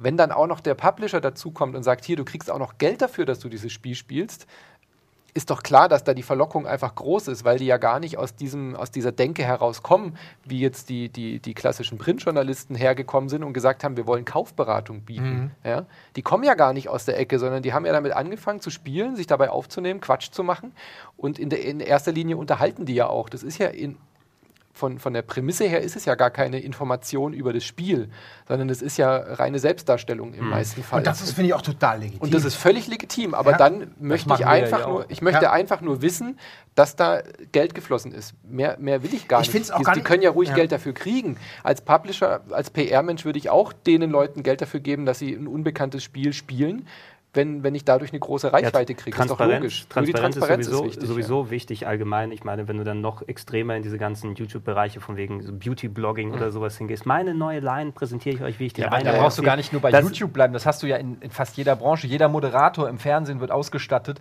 von, äh, also äh, außer uns. Genau, aber, aber ist dir schon mal aufgefallen, dass, weiß ich ein Glashäufer Umlauf immer nur Fred Perry trägt zum Beispiel? Oder Hm, Colin, wo kann ich dieses schöne Hemd ja, genau. Gut, aber, dass du mich fragst. Aber da, das sind ja keine Das- Zufälle. das- oder das dass die doch- Leute mit einer Apple Watch rumlaufen, äh, dass jeder Promi in, in Amerika eine fette, teure Apple Watch hat, wo ich dir äh, Hand, die Hand ins Feuer lege, dass er nicht einen Cent dafür gezahlt hat oder so. Das sind natürlich Product Placements, die völlig normal sind in jeder anderen Branche auch. Ja? Äh, selbst im, im Sportjournalismus, wo wir geredet haben, da kommt der, äh, da kommt der Spieler auch mit Räusch auf dem Ja. auf dem Kragen oder Taxofit oder Fackelmann, die Und das, ist auch, das, das sollen die YouTuber halt auch machen, solange es transparent geklärt ist. Taxofit, Ja. dann raus. Aber nein, da, da, da spricht ja auch überhaupt nichts dagegen. Es ist nur eben, du weißt eben, wenn sowas da ankommt, dass der von Taxofit gesponsert wird Ja. und so weiter. Wenn du aber in dem YouTube-Segment bist, wo Authentizität verkauft wird, sozusagen, also von den Leuten, die durch, durch sich selbst, durch wie sie das präsentieren, wenn es dann ein Beauty-Blogger ist, der gerne sich die, die Eyelines da gezogen hat und whatever, und äh, dann auf einmal, ey, Freunde, ich möchte euch jetzt was ganz Tolles sagen. Der schönste Tag in meinem Leben. Ich habe dieses Puder bekommen. Und seitdem ich das trage, ah, Ja gut, aber das ist ja dann einfach QVC, das ist ja eine Ja. Verkaufssendung. ja, aber, Aber- das, aber nicht- aber aber nicht steht nicht drauf und die Genau. Leute checken es nicht als QVC. Ja, okay. Und aber das das ist, das ist, das ist aber das- schäbig. Aber das ist nochmal was anderes als ein Let's Player, der äh, Metal Gear Solid kriegt, was er sowieso zocken würde, weil es einfach das Highlight des Monats ist oder was auch immer. Und äh, dem ich auch abnehme, egal ob er jetzt dafür Geld kriegt oder nicht, dass er Bock hat, Metal Gear zu spielen und auch das Spiel cool findet. Bedenklicher fände ich es, wenn er irgendwie Grützepumpe drei- Teil 3 spielt. Aber wo ziehst du die Grenze? Du weißt es doch dann nicht mehr. In dem Moment, wo Geld fließt für das Spiel, Na, was in dem Moment, spielt, wo ich kannst auch mit meiner eigenen Erfahrung abgleichen kann, in dem Moment, wo ich weiß, okay, da erzählt er jetzt aber Quatsch, das ist ja völlig lächerlich, das Spiel ist nämlich die totale Grütze und er steht da und feiert es gerade ab. Aber in dem Moment hast du Mhm. diese Grenze verloren, dass du, dass du die Authentizität verlierst du damit. Und ich verstehe auch nicht, warum es so viele YouTuber gibt es von mir, vielleicht gibt es auch Podcaster oder Blogger, die sowas machen, ähm, gar nicht ja auf YouTube begrenzt. Du verlierst doch in dem Moment, oder auch Online-Spielemagazine, da nehme ich das viel stärker auch wahr, du verlierst doch in dem Moment das Vertrauen zu deinen Zuschauern. Ja. Gerade wenn du journalistisch versuchst zu arbeiten. Aber die Fra da ist eben, die, glaube ich, die ganz einfache Formel, was bringt mir mehr? Die Kohle vom Publisher oder äh, die Klickzahlen, die ich generiere durch enorme hoch, enorm hohe Glaubwürdigkeit Also bei den Tests. Und da ist wahrscheinlich so ein Missverhältnis, dass du sagst, okay, ich kann jetzt hier, ich weiß nicht, jetzt äh, richtig authentische Tests schreiben. Ich nehme jetzt mal sowas wie Four Players, wobei da kann man natürlich auch äh, drüber streiten, die aber so ein bisschen bekannt dafür sind, so gegen gelten, den ja. Strom und sich auch mit den äh, Publishern anzulegen. da kann man auch drüber streiten, ob das immer richtig ist und ob das nicht auch wieder Mittel zum Zweck ist, Ja. aber dafür sind sie so ein bisschen bekannt. Ähm, oder, und das bringt denen dafür dann 5000 Leser, die sagen, ja, da kriege ich noch die Wahrheit erzählt. Oder Ja. 20.000 für eine 90er-Wertung, die vielleicht eigentlich nur eine 80er-Wertung gewesen wäre. Und dann, ja, dann hast du die, dann fällt die Entscheidung wahrscheinlich sehr oft auf die 20.000 Du, Euro. du, hast, du hast mittlerweile ja zum, also zum Glück in Anführungsstrichen, weil ich glaube, das ist, was ich, was ich dann auch, was auch gang und gäbe wirkt, Leute, die primär äh, in der, im Enthusiastenbereich äh, da sind, YouTube, Twitch, also jetzt uns mal ausgenommen, weil wir ja ein bisschen was anderes sind, auch aus der journalistischen Ecke kommen. So jemand wie Jim Sterling, bekannter äh, Spielejournalist in den USA, hat sich abgespalten von seinen Jobs und gesagt, hey, ich äh, komme primär dann an wegen meiner Meinungsvideos, die ich mache, Meinung über dieses Thema, frei herausgesprochen und so weiter. Ich lasse mich selbst finanzieren von den Leuten, die die Videos gucken wollen, können über Patreon oder sonst was dann Geld geben. Und die Videos, die ich poste, haben keine Monetarisierung, sind nicht von Publishern abhängig und so weiter und so fort. Und das wurde da so transparent gemacht, dass ich, wenn der seine Meinung sagt, dass ich auch relativ sicher sein kann, dass es von ihm dann auskommt und ich glaube, ich da auch vertrauen kann, welche Infos von dem da gesagt bekommen Ja. werden. Aber wenn es so ein normaler Let's Play ist, wo sowas damit reinfließt und da noch Spieletests mit da sind, dann muss ich persönlich abwägen, wie gut kenne ich den, wie gut kann ich darauf vertrauen. Und diese Authentizität ist automatisch wieder ein klein wenig weg, was denn äh, gerade für den Videogamern sehr wichtig ist. Ja, wenn du siehst, was Ja. da für, für Hass teilweise dann rüberkommt, das ist ja kein echter Videogame oder keine echte Videogamerin, was soll denn das? Ah. Na, Ja. Und diese Monetarisierung ist, glaube ich, auch ein großer Punkt, warum das momentan gerade so verwässert alles. Ähm, weil bei euch, bei Print damals, da gab es einfach ein klares Budget. Es gab einerseits die Anzeigenabteilung, die halt auf jeder zweiten, dritten Seite, äh, zweiten, dritten, auf jeder äh, dritten Seite irgendwie eine Anzeige verkauft hat und die war immer schön getrennt von der Redaktion. Zumindest in guten Redaktionen war Ach, das du, so. meinst, du meinst so, dass es exakt aussieht wie der Spieletest, aber ganz klein drüber Anzeige steht? Ja, da gab es ja solche und solche. Es gab ja schon auch klare Werbeanzeigen. Das ähm, hast du natürlich als Einzelkämpfer, als Blogger, YouTuber und Podcaster, kannst du das nicht behaupten. Also ich könnte nie im Leben ernsthaft meinen Hörern verzapfen, dass ich eine getrennte Anzeigenabteilung habe. Da brauchst du erst eine gewisse Größe. Ähm, und zweitens hattet ihr ja die, die Heftverkäufe. Das war einfach eine, eine feste Hausnummer. Ja, so und so viel Auflage, so und so viel verkaufte Hefte. Davon kannst du ein paar Redakteure bezahlen und kannst die Miete Ja, bezahlen. aber da muss man auch sagen, du die. Ähm, Das ging du, natürlich du, schnell du, flöten, aber- Das, die, die Auflage, die verkaufte, das ist das Argument, um Anzeigenkunden ranzuholen. Das ist Mhm. nicht das Argument, mit dem du sagst, ihr kriegt alle eine Gehaltserhöhung, weil wir 5000 Hefte mehr verkauft haben. aber es ist also die zumindest Kohle Geld, kommt was durch die. Anzeigen. Es ist zumindest Geld, was für Inhalt Absolut. bezahlt wurde. Ich will das, nee, nee, du hast, Ja. ich, du hast auch im Kern recht. Ich möchte noch einmal ganz kurz, nur um es einmal gesagt zu haben zumindest, ich will auch gar nicht jetzt hier den Eindruck aufkommen lassen, dass jeder YouTuber, ähm, der, der ein Spiel spielt oder so, dafür bezahlt wird. also es ist auch da sehe ich für mich erstmal eine gewisse Entwicklung, die zum Guten, ehrlich gesagt, Ja. führt. Nämlich, dass ähm, viele YouTuber weil sie authentisch sein wollen oder müssen schon mal von vornherein sagen, ich mache sowieso nur die Spiele, auf die ich Bock habe, weil ich gar nicht den Journalistenansatz habe, mich da so reinzufuchsen, Vergleiche anzustellen, um gar nicht in diese Falle zu tappen. Ich nehme ein schlechtes Spiel, wie du eben sagtest, und verkaufe euch das als Gold, weil mir jemand dafür Geld gegeben hat. Das ist ja oft, oftmals eher so, man sucht sich ein Spiel, auf das man Bock hat. Äh, das ist dann gleichzeitig ein Inhalt, über den man berichten kann. Dadurch hat man wieder einen Anlass für ein Video oder eine Videostrecke. Und meine Leute gucken sich das eh an, weil die Leute primär mich angucken und nicht wegen des Spiels hier sind. Und das ist langsam eine, ein, ein Wissen, was bei vielen Publishern auch ankommt, dass es eben nicht mehr diese einfache Formel gibt. Großer YouTuber hier, mein Spiel, was gepusht werden muss, ist hier. Ich schmeiß ihm das zu und dann habe ich auf, wird aus einem potenziellen Verkaufsflop plötzlich ein Hit. So einfach ist die Rechnung nicht mehr. Und da merke ich halt, und das ist wiederum eben dieser Weg zum Guten, äh, habe ich den Eindruck, das sind Erkenntnisse, die, die immer mehr Publisher, Marketing oder was auch immer Abteilungen bekommen langsam, dass es nicht mehr ganz so einfach ist. Und dass auch viele, viele YouTuber von sich aus sagen, äh, oder nicht von sich aus sagen, sondern es gar nicht nötig haben, eventuell hier noch ein paar Tausender drauf zu bekommen, weil die natürlich durch, durch andere Placements oder durch, durch Klickzahlen oder sonst was schon so viel Geld verdienen. Das ist, finde ich, viel problematischer, dass man also die Frage, wo Werbung anfängt und wo sie aufhört, was muss man in unserem Segment als Werbung kennzeichnen, was nicht, da kann man, glaube ich, sagen, entweder alles oder nichts so in die Richtung, weil alles dient dazu, unser Produkt nach vorne zu bringen, um letztendlich erfolgreich zu werden, um letztendlich Gehälter zu bezahlen. Und damit ist eigentlich alles, was wir machen, kann man vielleicht schon als Werbung outen, inklusive des T-Shirts mit dem Label drauf, auch wenn das reiner Zufall ist. Aber ähm, aber- ich finde es viel interessanter, und das ist das, was mich momentan in der Szene noch so ein bisschen ärgert, dass viele YouTuber sich also speziell in diesem Bereich allgemein hinstellen können und sagen, ich bin, ich bin euer Sprachrohr, ich bin einer von euch, ich bin die Authentizität in Person und überhaupt nicht offengelegt wird, dass es sich hierbei um ein Business handelt, wo unfassbar viel Geld verdient wird. Mehr Aber- Geld durch, durch mit wenig tun, als jeder von uns Aber wahrscheinlich da, das in ist ja Leben das generell, also da, das ist ja jetzt schon fast wieder ein anderes Thema, weil da sind Ja, wir schon beim Thema ja. YouTuber und da sind wir, das ist das gleiche wie die ein schönes früher, Thema. ja? Ja, ja. Nee, nee, nee, nee, nee, das ist ein bisschen Äh, anders. Moment, lass mich doch erstmal meinen Gedanken.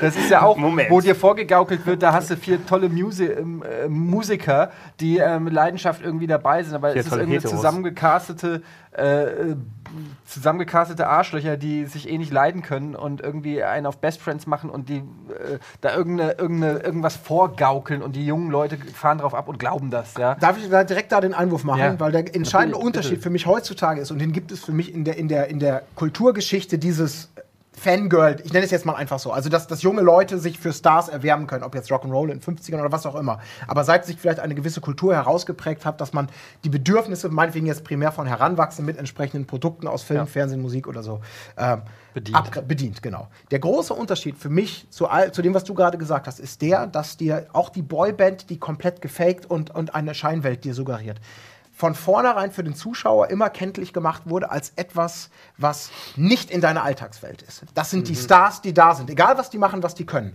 Das sind die Leute, wo du sagst, ich gebe viel Geld aus, um die anzuhimmeln, kaufe mir Tonträger. die sind von das vornherein hat sich mit DSDS und so geändert, wo ja, quasi ein bisschen. Äh, worauf hinaus Mit ist so die Tatsache, und so. dass die, die Jeder die kann ein Star sein. Ja, aber, aber der Witz ist doch, dass die großen YouTuber genau aus dem Gegenteil ihre Macht ziehen. Mhm. Nämlich aus dem, ich bin eben einer von euch. Und alles, was mit Schminke, mit tausend Kameras, mit guter Ausleuchtung und so zu tun hat, per se erstmal sagen, das bin ich nicht. Weil ich lebe davon, dass ich sage, hey, wenn du mich auf der Straße triffst, gehen wir erstmal schön einen saufen. So ein bisschen wie wir das hier ja auch auf eine gewisse Art und Weise leben, aber ohne dass wir halt Sprich sagen, bitte für dich selbst. ich lebe das. Nein, aber weißt du, was ich meine? Das ist, glaube ich, genau der entscheidende Punkt. Dieses, dieses wie damals ähm, der, der Unge sein großes Skandalvideo, sein Outing-Video da hatte, mit von wegen, jetzt zeige ich euch mal, wie es ist.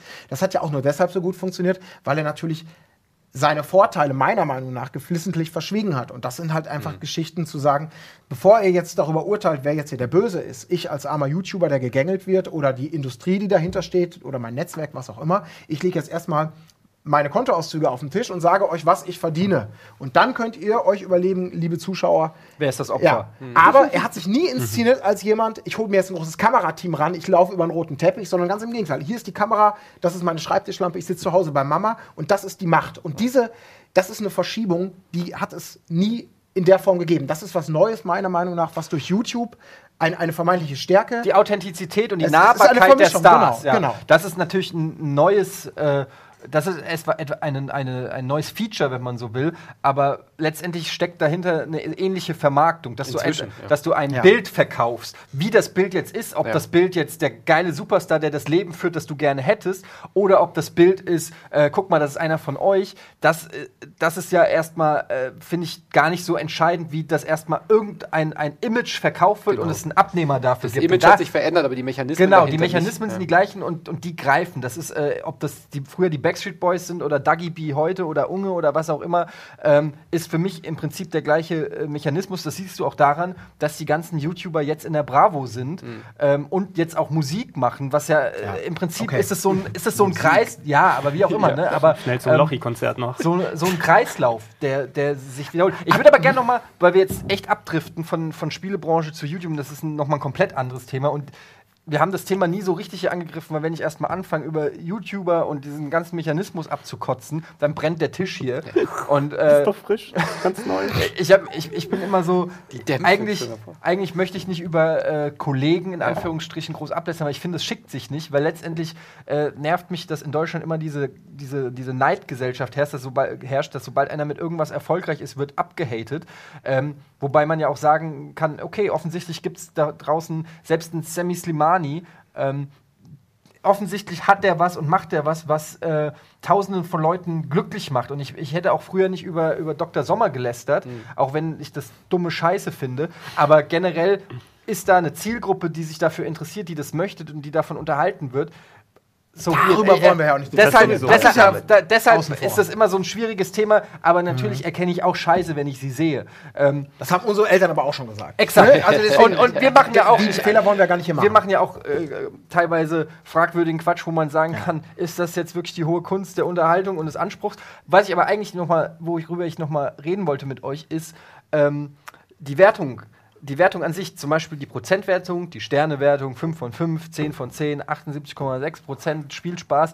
Ähm, wie steht ihr dazu? Und in dem Zusammenhang seht ihr auch, dass es eine Wertungsinflation gegeben hat oder sind die Spiele einfach besser geworden? Denn wir haben vorhin drüber geredet, wenn früher ein Spiel 88 Prozent gekriegt hast, da wusstest du, bam, da brauche ich überhaupt nicht Probespiel. Das ist ein Hit, das ist so sicher wie das Abend in der Kirche. Heutzutage kannst du sagen, wenn ein Spiel 75 Prozent kriegt äh, oder auch 80 Prozent, musst, musst du vorsichtig sein, was du, da, was du da spielst. Wie seht ihr die Es- Entwicklung der Wertung und findet ihr überhaupt so Prozentwertungen sinnvoll? Es, es ist von beiden ein bisschen, was du erwähnt hast. Also rein, was die reine Qualität von Spielen angeht. Es hat sich in den letzten 10, 15 Jahren einfach von sich aus gestaltet. Du hast nicht mehr diese Ultra-Gurken, wo du weißt, dass die zu Hause reinlegst und okay, vielleicht heute von wegen Bugs oder sowas, aber die mal außen vor genommen. Ähm, aber du hast schon ein gewisses Grundniveau. Wenn du irgendein Sportspiel von einem großen Publisher kaufst, dann weißt du, okay, es wird sich schon einigermaßen vernünftig spielen. Nur dadurch, dass eben dadurch die, die Latte immer noch so dann hochgelegt wurde, hast du deine 70 Prozent, ist es mittlerweile die untere Grenze, dass du auf einmal dich in einem sehr kleinen Bereich bewegen musst. Da bedeutet 70 Prozent schon, ja, das ist ein nettes Spiel, was aber nichts neu macht, mich nicht mehr packen kann, aber erst ab so 85, 90, da fängt das richtig gute Zeug an. Und das hat sich ein bisschen in der öffentlichen Wahrnehmung verschoben. Deshalb hast du auch bewusst dann einige Formate gehabt, die gesagt haben, wir gehen von den klassischen 0 bis 100 Prozent, aber wir machen vielleicht dann nur äh, hier Mittelgut hoch oder Daumenprinzip oder sowas oder da ist dann, dann die, die 1 bis 10, die Geschichten. Andere wieder wie, ich glaube, die Edge ist da das Hauptbeispiel, die sich immer bewusst niedrig gehalten haben, dass die dann auch als kritisches Medium gelten mit ihren Und dann Wertungen raushauen, wo alle wieder denken, ja, alles mit dem Arsch eingerissen.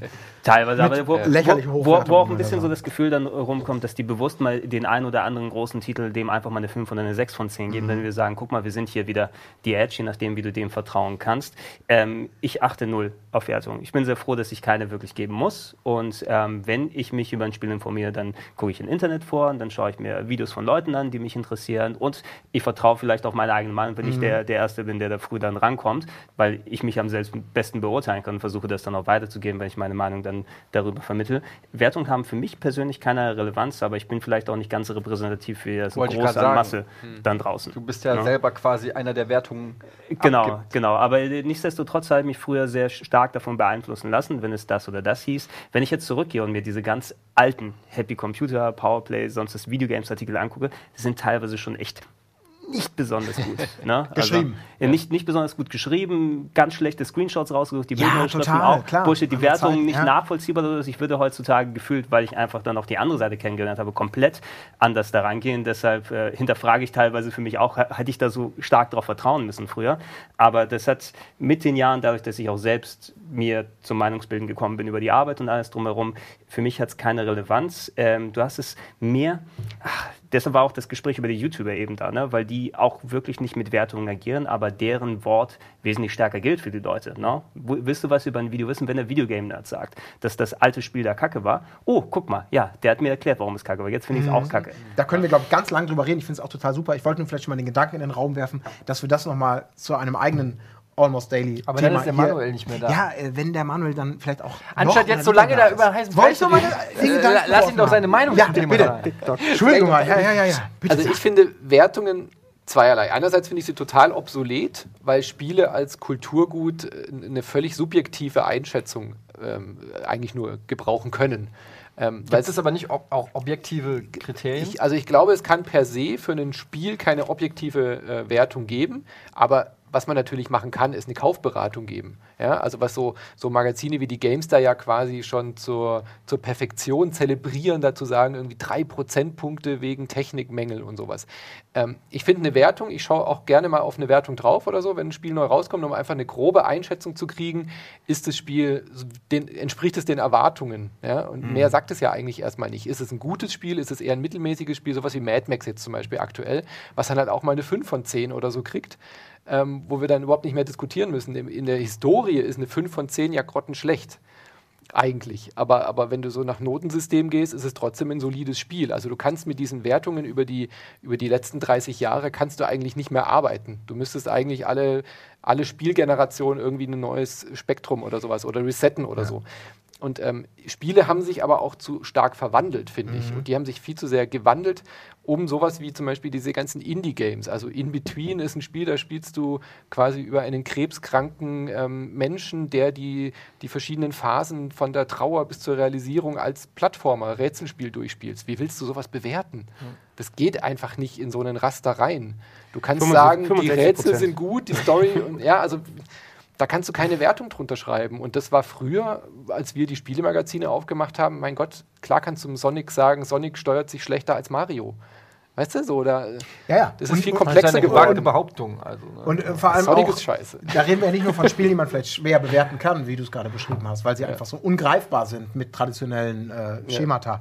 Es geht ja auch darum, dass ein Spiel wie Mad Max zum Beispiel, und es ist irgendwie rauszunehmen, mittlerweile so komplex, vielfältig von ihren Möglichkeiten sind, dass sie auch völlig verschiedene Dinge ansprechen. Mhm. Und was der eine super findet, dafür ist Metal Gear Solid vielleicht das Paradebeispiel der Videospielegeschichte, findet der andere zum Kotzen. Genau. Das gab es früher nicht. Wenn ich behaupte jetzt damals Super Mario Bros. erster Teil NES, wer da als Wärter gesagt hat, ein dreuges Spiel 40 Prozent, der hat seinen Job nicht verstanden. Und ich genau. glaube, 99 Prozent aller Spieler würden sagen, der hat seinen Job nicht verstanden. Heute ist ein Spiel wie Mad Max durchaus, glaube ich, in der Lage, so zu polarisieren, mhm. dass einige sagen, es ist brillant und andere sagen, es ist weniger brillant oder es ist richtig kacke, weil es allein schon so viele Mechanismen bietet und damit so viele Angriffsmöglichkeiten zu sagen, ich vergleiche das jetzt mehr mit Open-World-Spielen, ich gehe mehr auf die Story ein, ich bin mehr bei der Inszenierung und zack, zack, zack. Es ist so komplex geworden, die, nicht nur die Spielkultur, das, das sondern auch mit Spiele als mit sind die, sind die Spiele besser geworden, weil ähm, ich habe jetzt Mad Max nur auf der Gamescom kurz gespielt und ähm, das Spiel ist ja technisch durchaus äh, richtig gut. Also äh, es bietet Animation, es bietet Abwechslung, es bietet eine große Spielwelt und so weiter und so fort.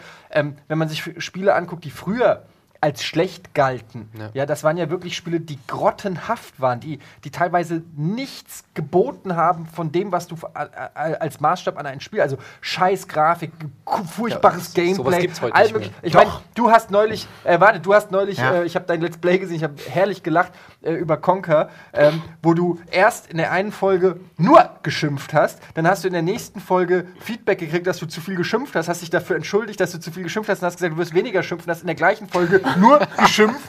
Und ich saß vom Bildschirm und ich, ich konnte es aber so nachvollziehen, weil alle Punkte, die, über die du dich aufgeregt hast, natürlich Hand und Fuß hatten. Mhm. Ja? Aber damals wurde das Spiel gefeiert und auf eine Ebene mit Super Mario-Spielen ähm, gesetzt.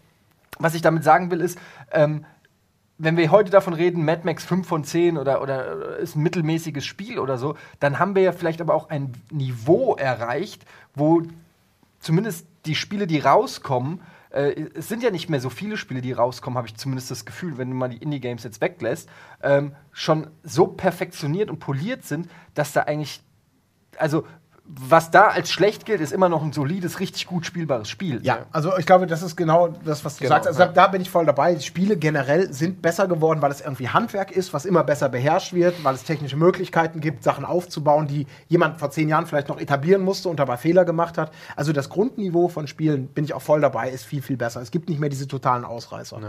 Die gibt es schon noch, deswegen ein bisschen ironisch gemeint, die gibt es halt in, in, in, in, in Grabbelecken. Genau. Es gibt die Spiele, die wir nie mitbekommen, XYZ dass es Simulator 2015 genau. da gibt es immer noch gute. Aber die ja, Spiele, klar. die für uns relevant sind, da würde ich schon sagen, das Grundniveau von Spielen ist, eben, ist viel höher geworden. Das wäre auch nochmal ein anderes Fass, was man aufmacht, deshalb will ich das nicht zu lange dann machen, eben dieses Blockbuster-Tun, was sich primär in den ganz großen Sachen festgesetzt hat. Du kannst dir die Parallelen wirklich zu dem, sagen wir, fast jeder große Release ist äquivalent zu einem Superheldenfilm, der aktuell im Kino rauskommt. Sehr viele Leute, die daran gearbeitet haben, aber viele Millionen drin. Da hast du auch ein gewisses Grundniveau. Trotzdem wird jemand bei einem Film sagen, zum Beispiel, äh, Avengers 2 fand ich nicht gut, weil das und das und das, obwohl der rein objektiv gesehen mhm. sehr viele Punkte richtig machen würde. Aber da ist man sehr wesentlich kleinteiliger, weil da hat man ja schon das gewisse Niveau dann da und dann sagt man, ey, ich, ich stoße mich daran, daran, daran. Das hast du auch bei den Spielen Das ist aber das, dass du, das, ich weiß nicht, ob du das gemeint hast, du hast du zumindest sowas ähnlich gesagt, dass auch einfach, wenn man eine, quasi für fast jede Generation oder so eine neue Wertungsebene machen muss, quasi 70 is the new 50 oder so, mhm. mhm. weil ähm,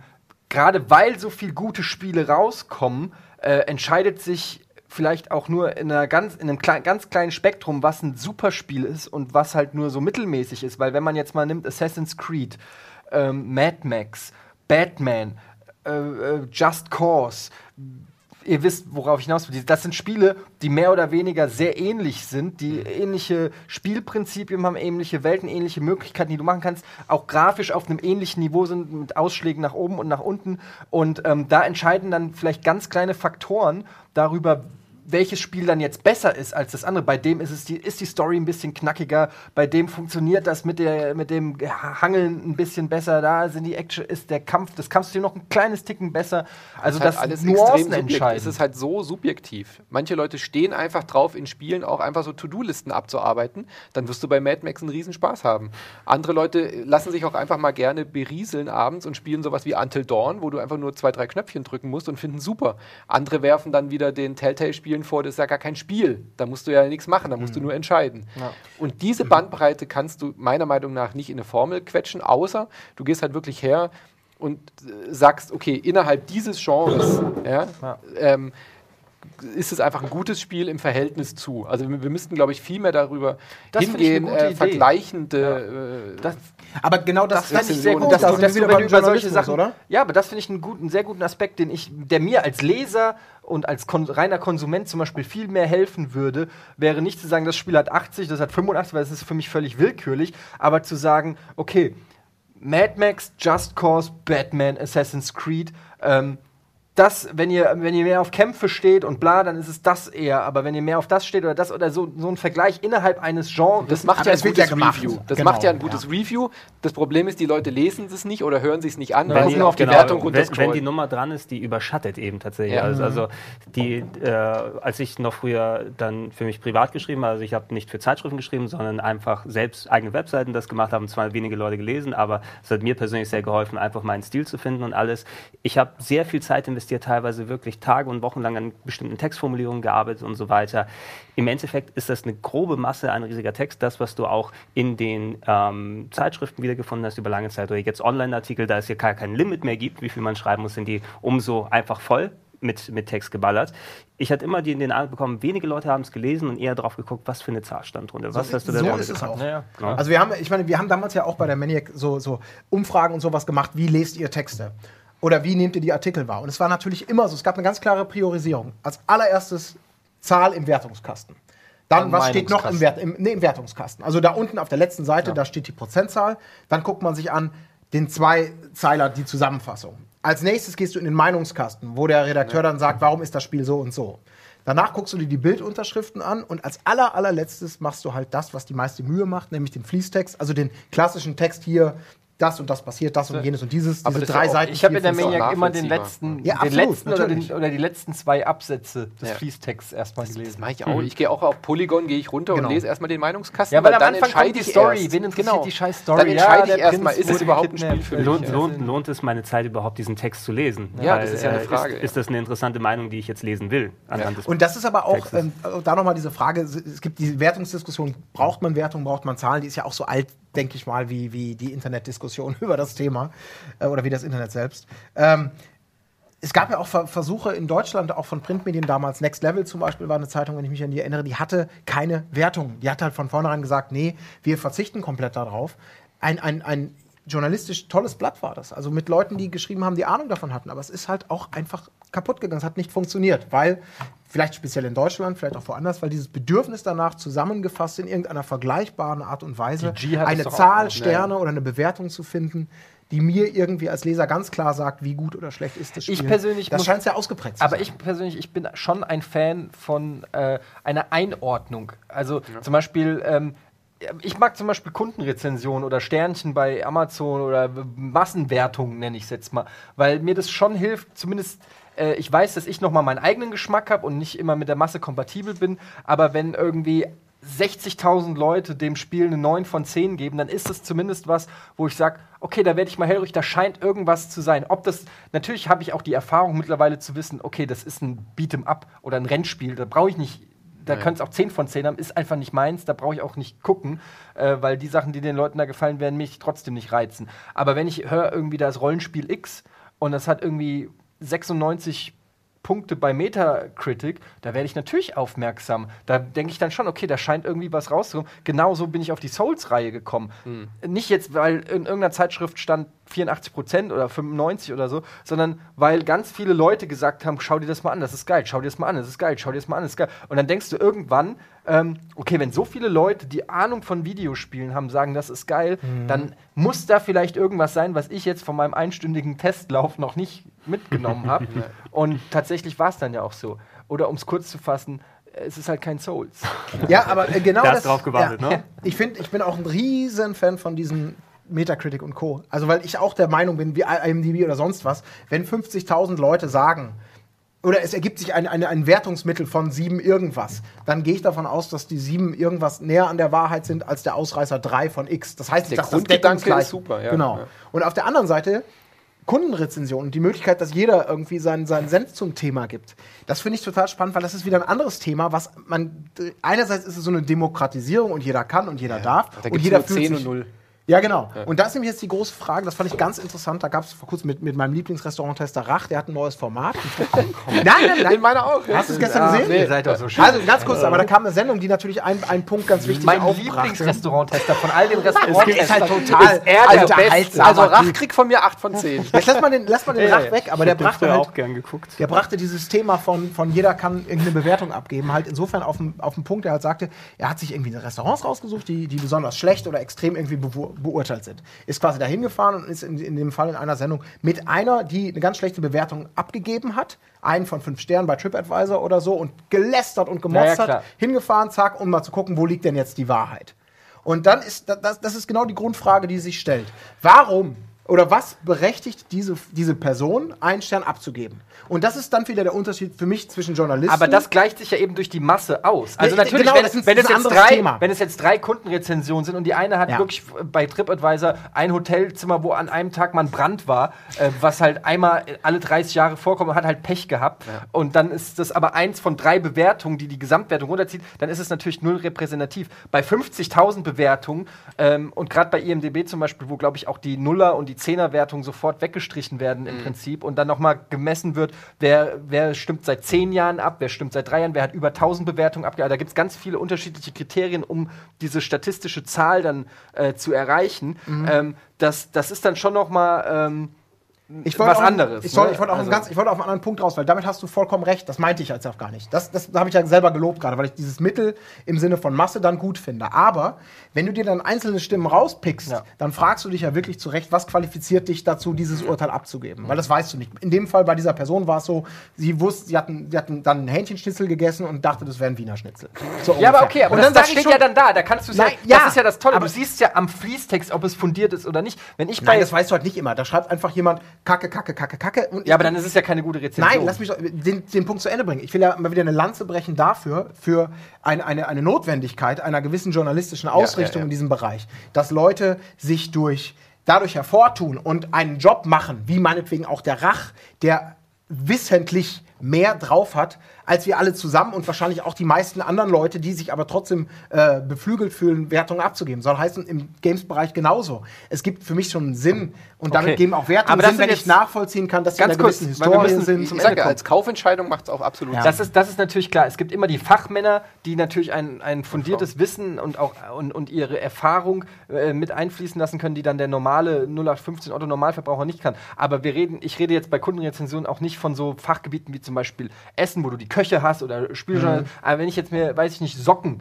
kaufe auf Amazon, ja, genau äh, dann ist es für mich schon interessant, wenn ich da fünfmal von irgendeinem Hermann aus Wuppertal lese, ja, hab die zweimal gewaschen, waren zehn Löcher drin und wenn ich dann das zehnmal lese, denke ich mir, okay, vielleicht sind das nicht die Socken, die ich suche. Absolut. Ja, Okay, das und genau. Da sind wir also, das ist dann, und da glaube ich, gibt es halt nicht den Rach-Sockentester, der irgendwie, der Profi, Entschuldigen Sie, lassen Sie mich durch, ich bin der Meister auf dem Gebiet der schwarzen Socken. Mein Vielleicht will ich Lieblings- Das ist ja auch Ja, das ist ja auch wie die Äpfel und Birnen. Ach, Nee, ich, deshalb meine ich, bei, bei Kundenrezensionen muss man natürlich, gibt es solche und solche, wenn es so richtige Fachgebiete sind, ne, zum Beispiel bei Instrumenten oder so, da gibt's oder, oder Essen oder ich weiß nicht, es gibt sicherlich Gebiete, wo du besser auf einen Experten hörst Ja, aber als es auf. brauchen Spiele keinen Experten? Genau. Das, doch, klar. Ja. Klar, Da, da mehr wahrscheinlich als. äh, Aber da brauche ich, ich persönlich brauche da keine Experten, Ich, äh, bin ich selber einer. Ich würde zu Metatri Metacritic nur kurz nochmal sagen, also wir haben ja darüber gesprochen, dass es so eine, so eine große bin Relevanz ich auch mal gespannt. so eine große Relevanz gibt. Ähm, diese Wertung, die da am Ende rauskommt, das ist nicht einfach nur der Durchschnitt, sondern wird über einen ganz bestimmten Schlüssel ähm, äh, erzielt, der, wenn ich mich nicht irre, sogar auch noch nicht mal freigegeben ist durch Metacritic. Also es ist nicht einfach der Durchschnitt, der da gezeigt wird, sondern es ist eine, wer, also wer weiß, Triforce. wie, Ja, wie, es- ja, wie es ja. da zusammengekommen ist. Deshalb finde ich es da noch mal ein bisschen bedenklicher. Dann lieber so ist wie Rotten Tomatoes, die einfach die Zahl, die du da siehst, positiv oder nicht positiv. Obwohl das auch nach einem bestimmten Schlüssel mal bewertet wird. Wie kann ich ähm, fünf von zehn Sternen glaube, denn auf positiv um, oder weil negativ wir müssen zum Ende kommen, Gregor, aber ich glaube, was du sagst, ist vollkommen richtig und letztendlich kann man meiner Meinung nach nur zu dem Fazit kommen, Bewertungen generell sollte man immer mit Vorsicht genießen. Sie können helfen, ähm, aber man, man sollte sie auch nicht wie eine Religion als in Stein gemeißelte Nicht wie wir Wahrheit. früher. Ja, eben. Die Zeiten sind vorbei. Das ging nur früher bei der Maniac Durften in den nur wir. ersten drei Jahren. Aber mittlerweile kann das als Indiz helfen, egal ob das Kundenrezension auf pizza.de ist oder auf IMDb oder auf Metacritic. Es kann ein Indiz sein, aber es kann auch genauso gut sein, dass ihr die ein oder andere Perle entdeckt, die vielleicht bei Metacritic gar nicht so gut abgeschnitten hat. Ja. Ich sag nur Kingsfield.